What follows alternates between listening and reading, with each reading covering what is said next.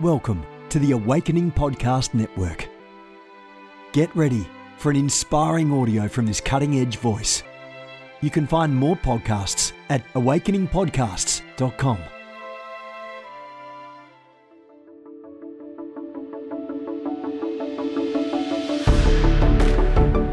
You want to go deeper?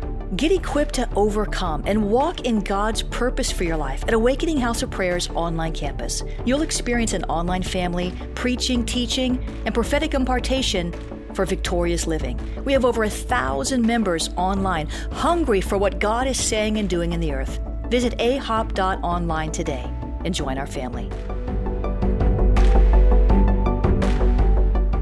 AHOP TV empowers believers with spirit-inspired messages and strategic equipping that accelerates your spiritual growth. You can subscribe to stream weekly content from Awakening House of Prayer, conferences, and other exclusive content to stir your hunger and encourage your heart. Visit us online at ahop.tv.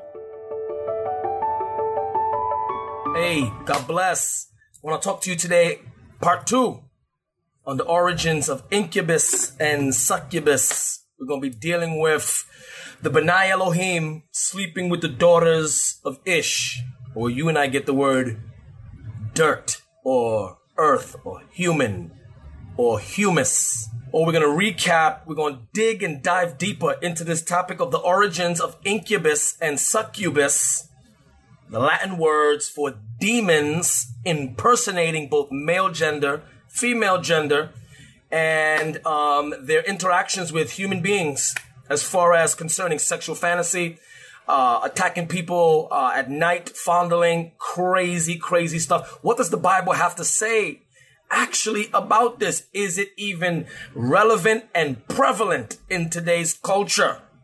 We're going to get into this today. Amen. All right. God bless you guys. My name is Alexander Pagani. I'm the lead pastor and apostle of Amazing Church located here in the Bronx, New York City. All right. I'm an apostle of the Lord Jesus Christ. So this allows me to have revelatory insight on a vast number of topics, to be able to look at them from a apostolic doctrinal perspective. We gonna get it in today. All right. Find part one of this, so that way, part two, you won't be lost or walk out of here saying that I'm teaching unorthodox biblical revelation, or I'm teaching presuppositions as doctrine, or dogmatic views not being exegetical to Bible verses, whatever the case may be. Listen, everything that I'm going to say today is extremely plausible, but also very probable. And what I mean by that is this. I'm going to show you various biblical verses, and we're really going to wrestle with this thing. And we're going to allow the Holy Spirit to show us some stuff. All right. So let me open up the premise and paint the picture for you guys, so that way we could kind of get it in. So I forewarn you. All right. Forewarn you. If you're going to look for a flaw, you're going to find it, because I'm teaching plausible theology, which means this is my own personal opinion based on various scriptures that I'm looking at, but I'm not teaching them as doctrine. They're not doctrine. But first, let me say this. The Book of Enoch is a validated canonical scripture book and writings that was embraced by the early church. There's no way around that one. The Book of Enoch was included in the early and first biblical narratives and scriptures and scrolls as a validated source. You want to know why? Because the book of Jude, whose real name is Judas, the biological brother of Jesus of Nazareth, his biological brother, according to the flesh, cites the book of Enoch. So the early church would not cite something, quote something, if it was not recognized as a validated source.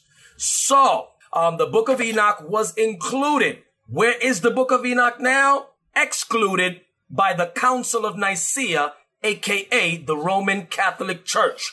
They took it out for one thing. They took it out because of the story of the Watchers, or the B'nai Elohim, sons of God, sleeping with the daughters of men and producing what is called a race of Nephilim or Nephilim, whichever way you want to say it, which are a hybrid. So with that being said, the Catholic Church extracted it out of the Bible and it has been lost ever since. But those of us that are informed, pastors and apostles and prophets, well, we know this already. We know it already. And we know that there are more books of the Bible that are not included in the 66. Let's just get this out of the way. There were more epistles.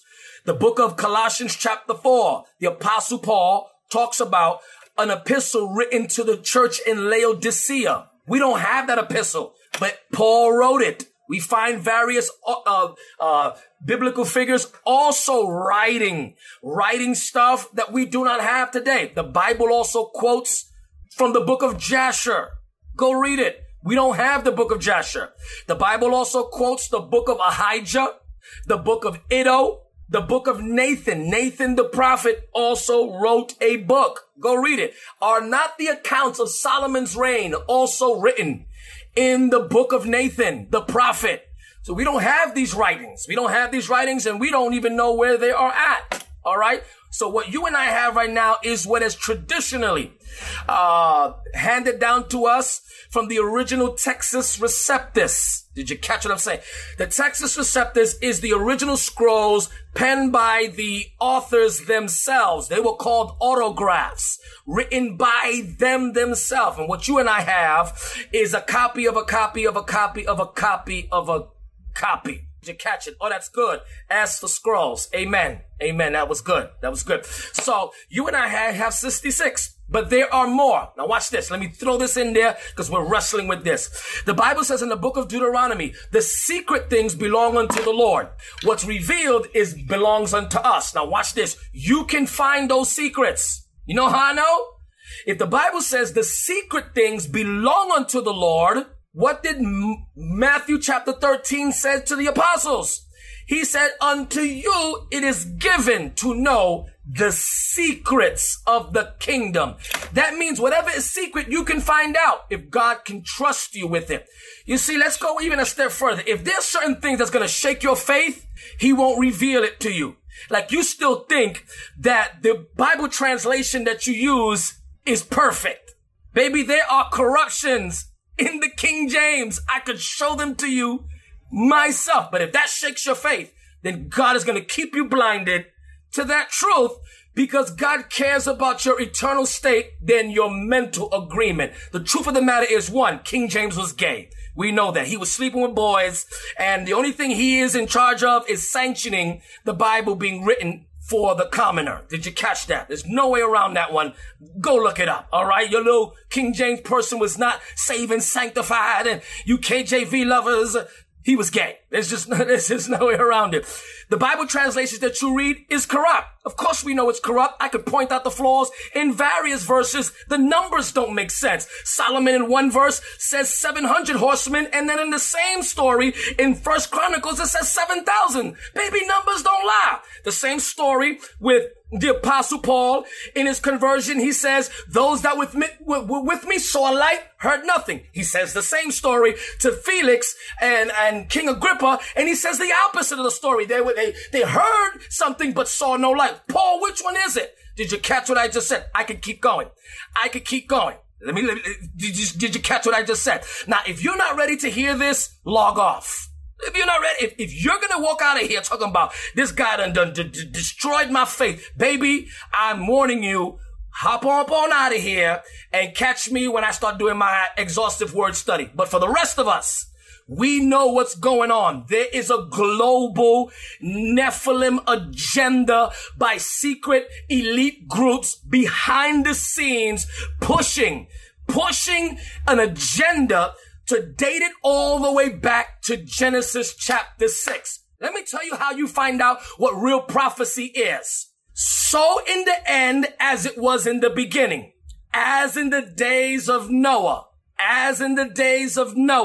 so shall the coming of the Son of Man be, as in the days of Noah. So if you want to find out your prophetic future, you have to look at the mysteries of prophetic antiquity, which means you got to go back to the beginning. So if you want to know how it's going to end, you got to go back and read everything before the Torah, which means Abraham had no Bible. Let's just establish that. There was no Bible for Abraham. Jacob didn't have no Bible. Did you catch it? Job didn't have no Bible, which is considered the oldest book of the Bible. They didn't walk around with scripture. They didn't have canon. They had a real relationship with the God of heaven and earth, and God still talked to them. All they had was oral prophetic words being passed down by the tradition of their fathers. And I love that, because then it leaves room to let us know that God is beyond our little blueprint and our little dogma and a little box that we keep locking him in. He is beyond that. How were these men able to connect with the God without no Bible? Very simple. God is not limited to black letters on a white page.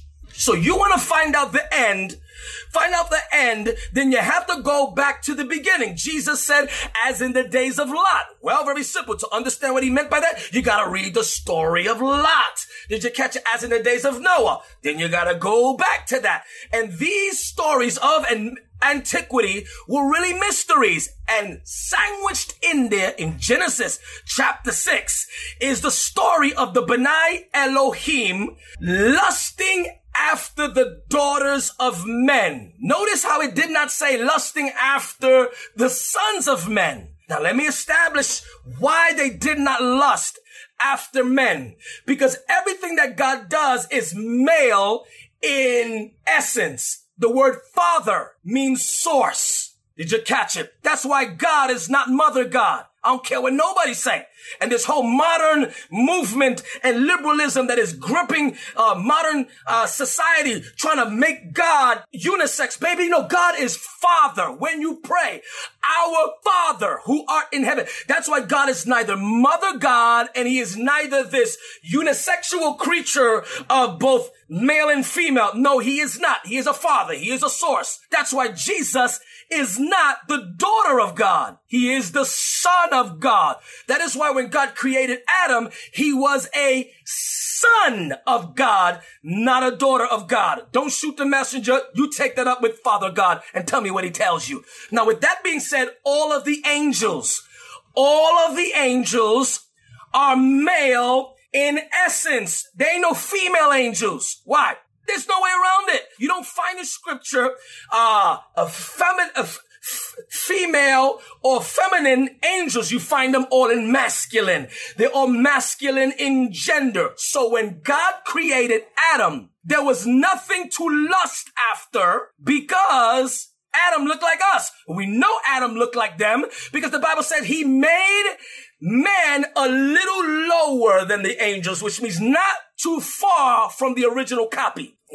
It says, what are man that you are mindful of him? You have made him a little lower than the angels. It says little. Little means not too far. Oh, so then that makes sense when Jesus said, when you die, you will be as the angels, which means when you die, you go a little higher. Did you catch what I just said? So when God created Adam, there was nothing to lust after. There was nothing to lust after because he was just another masculine being made in the image and the likeness of God, or rather made in the image and the likeness of the Father and the Son, not the mother and the daughter. Watch this.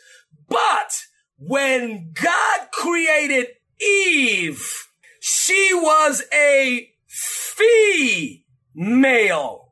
Notice how male is still in there. Female. When they saw the female species, the fallen ones began to lust because they had never seen that.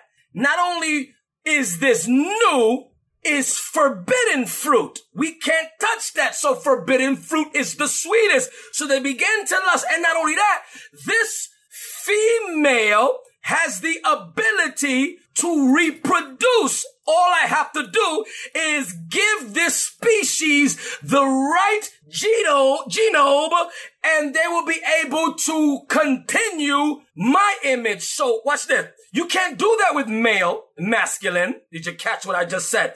You can't do that. You can't do it. Did you catch it?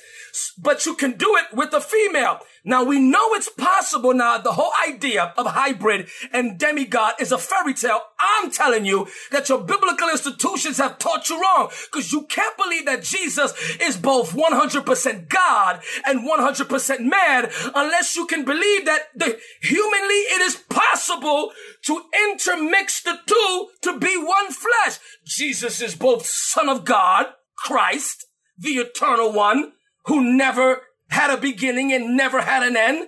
And then you have Jesus, son of Mary, or rather, son of man. Look at this. Son of man. Did you catch it? So you can't sit here and believe in the deity, death, burial, and resurrection unless you really believe that it is even humanly, physically possible to do so, that the gods can live among us, because Jesus is God manifested in the flesh. Did you catch what I'm saying? Jesus said, when you see me, you see the very Father, not a representation of the Father, not a likeness of the Father. You see me, you see the Father. Did you catch what I just said? I'm setting up and painting a picture so that we could get it in, because the Apostle Paul said something. Now watch this. So watch this. Then why would it be something far-fetched to believe, watch this, that these fallen angels who are already vast in superior knowledge, strength, understanding, in essence, if they could manipulate, watch this, demons are the origins of lust. Why wouldn't demons lust after women? They don't lust after men. They want to kill us men, but they lust after women. We know that they lusted because the Bible said they came down and they broke, watch this, they broke the established rule established by God that spirits cannot manifest on the earth. That's just why you don't go around seeing angels walking around, demons walking around. Now, people could be demon-like, and that's a whole nother topic for another day. They broke rank. The Bible says they left their first estate, they came down, and they snatched up this woo man, manipulated the human genome, and reproduced after their own kind, the Nephilim, who was an unregistered race of human beings who, watch this, who cannot be held accountable to the courtroom of heaven because they don't, it's not registered that they exist. Now you know why there isn't any autonomous Nephilim. There aren't any autonomous Nephilim in the Old Testament doing good. You don't find it. Why? Because if you know that you could do evil and not be held accountable, then what you gonna do? You gonna be evil exceedingly. So when the Lord looked on the earth, he saw that the earth was exceedingly wicked, to the point that there was only one man who was uncontaminated in his, the Bible says, generations, or rather in his generations, in his genes. There was only one man. This lets me know. Watch this. His sons wasn't cleansed. His wives, and neither his sons' wives. They were all contaminated. Only Noah. That's another topic for another day. Now watch this. God destroys the earth with a cataclysmic flood. Am I talking good? Watch this. Now, let me interject some stuff before that even happened. Prior to that time, these Nephilim are the ones who built the megalithic structures that you see all over the earth. And they also were in league with human beings at that time. This predates Illuminati. This predates Pharaoh. Let me tell you something. There were movements way back then, the Order of Gilgamesh, the Brotherhood of the Snake, the evil descendants of Cain. Baby, let's go back. Listen, all this stuff that we see now, Trilateral Commission, the Bilderberger Group, baby, that's child's play, man. It's the ones that we don't know about. Those are the dangerous ones. All this other stuff, those are the mascots for the movement. That's the mascots. Yeah, let them get caught up with all of that stuff. But really behind here, we're the ones controlling this thing. And what are they trying to control? Well, very simple. And let me even throw this in there. Even the Smithsonian Institute is in league with that stuff. Even NASA. That's all I'm going to say. That's all I'm going to say. Let's get it in. Let's keep going. Watch this. Watch this. Watch this. It's kind of like you still think the world is round. Is it flat or is it round? I don't know. You tell me. Thought I'd throw that one in there. It's round. But let's just say, flat earth theory, it's plausible. Look at this. All right. Look at this. Look what the Bible says.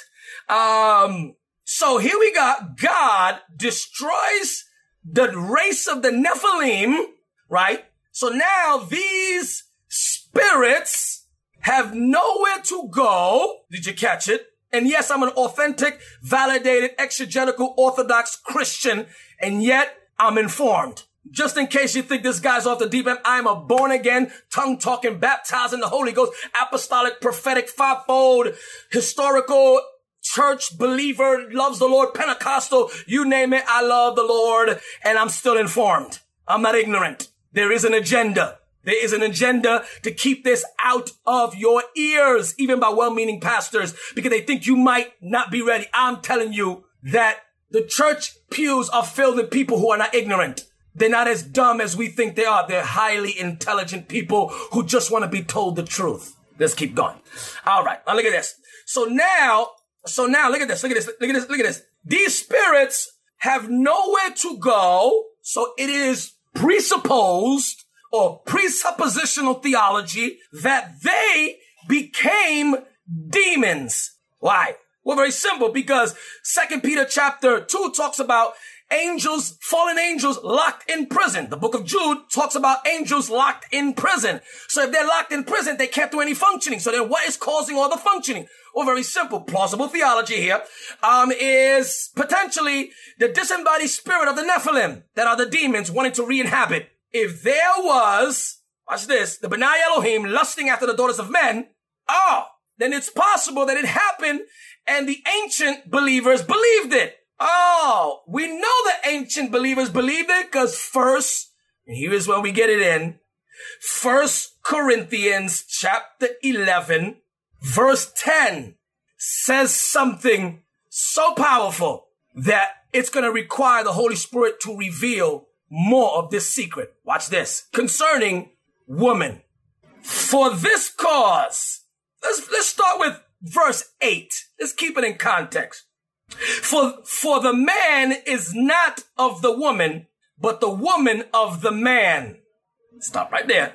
Neither was the man created for the woman, but the woman for man.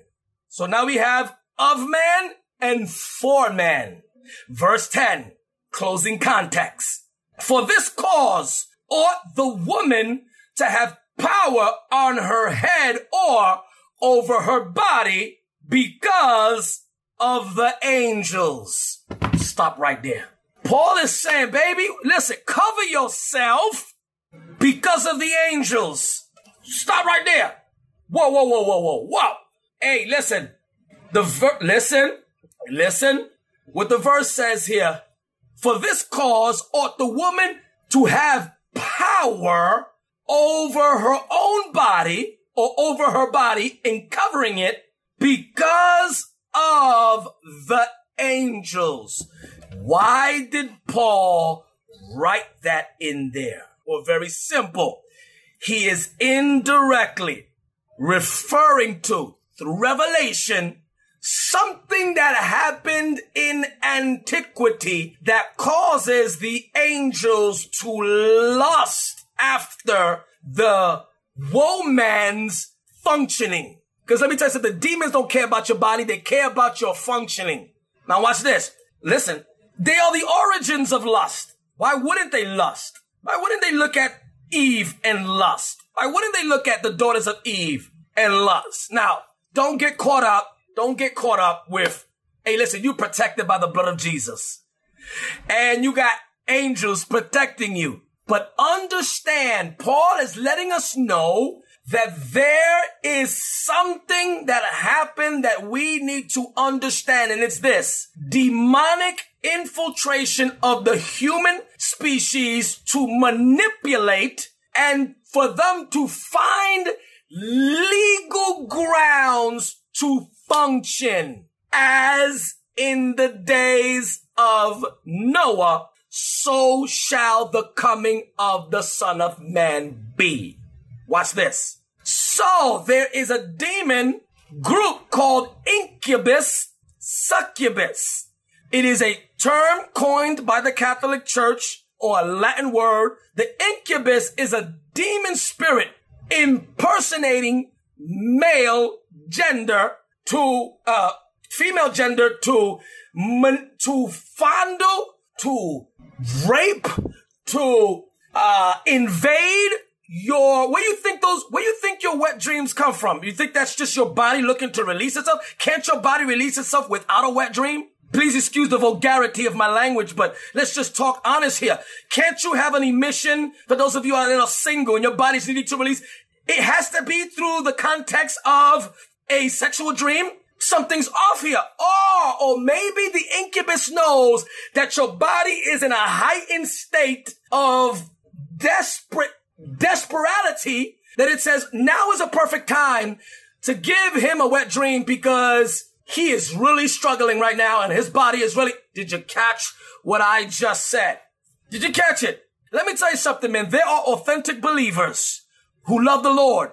And if they're honest, they will tell you, especially if they're single. As a matter of fact, I helped someone get delivered a couple weeks ago from a masturbation. And this person told me that almost every other day around 3, 4 in the morning, something was around their bed growling and they couldn't stop.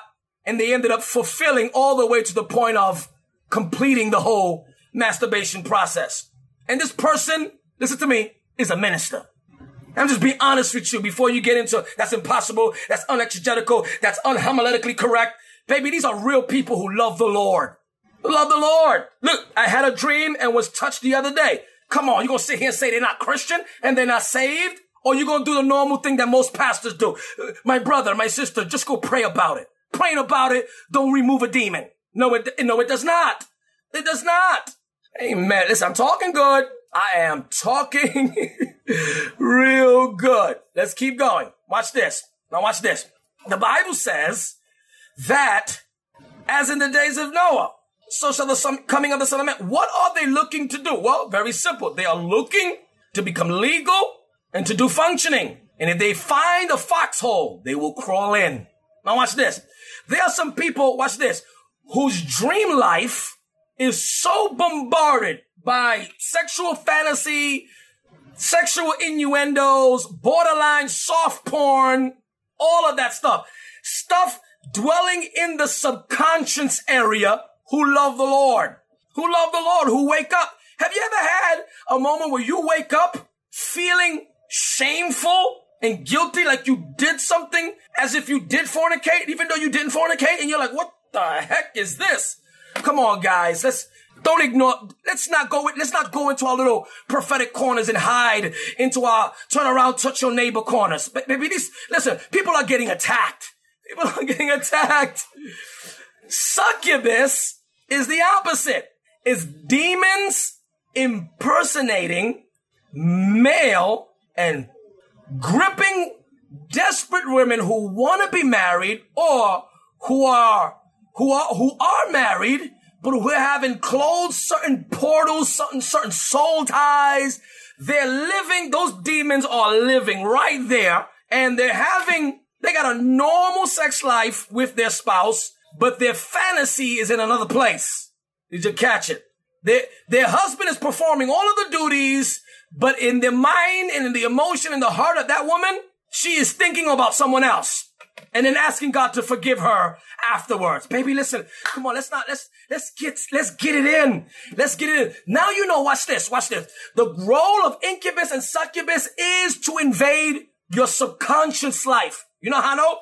Because Genesis chapter 6 says, God wasn't looking at their actions. He said, every thought and intention. Intention is your subconscious level. It says the thoughts and the intention of their heart was desperately wicked. So when God saw they were completely invaded, not to mention we be spending 5 hours on Facebook, 3 hours on TV. Did you catch it? 10 hours watching movies. All of that intake, all of that stuff. Well, what do you think? What do you think is passing through? Baby, listen, man. Listen, those things are just coming straight in. And now you know why the book of Job says, I will make a covenant with my eyes. I make a covenant with my eyes. And now you know why Jesus said, if you look with a woman, you have committed adultery with your eyes. Let me give you this verse and then I'm done. We'll tackle this. We'll go further in part 3. Watch this. Turn me to Psalm 24. And I should write a book on this Psalm 24. I'm going to show you something. It's going to bless you. Look at this. Psalm 24 says, verse 6, this is the generation of them that seek him. Psalm 24 started with verse 6. Them that seek thy face, O Jacob, Selah. Look at verse 7. Lift up your heads, O ye gates. Lift ye up the everlasting doors, and the King of glory will come in. What is the gates and everlasting doors?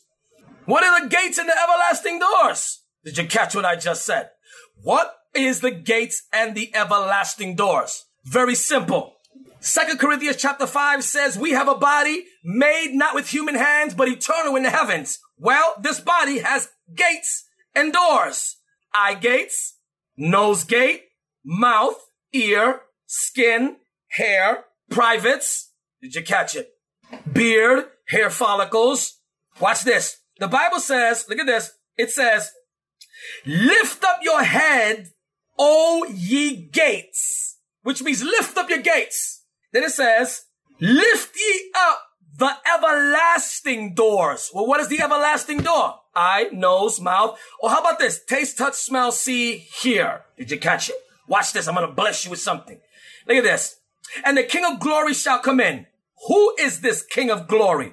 The Lord, strong and mighty. The Lord mighty in battle. Watch this. We have been reading that psalm from the context of worship since the millennia. Psalm 24 is about deliverance. As soon as you lift up and open the doors, the mighty warrior comes in to do fighting.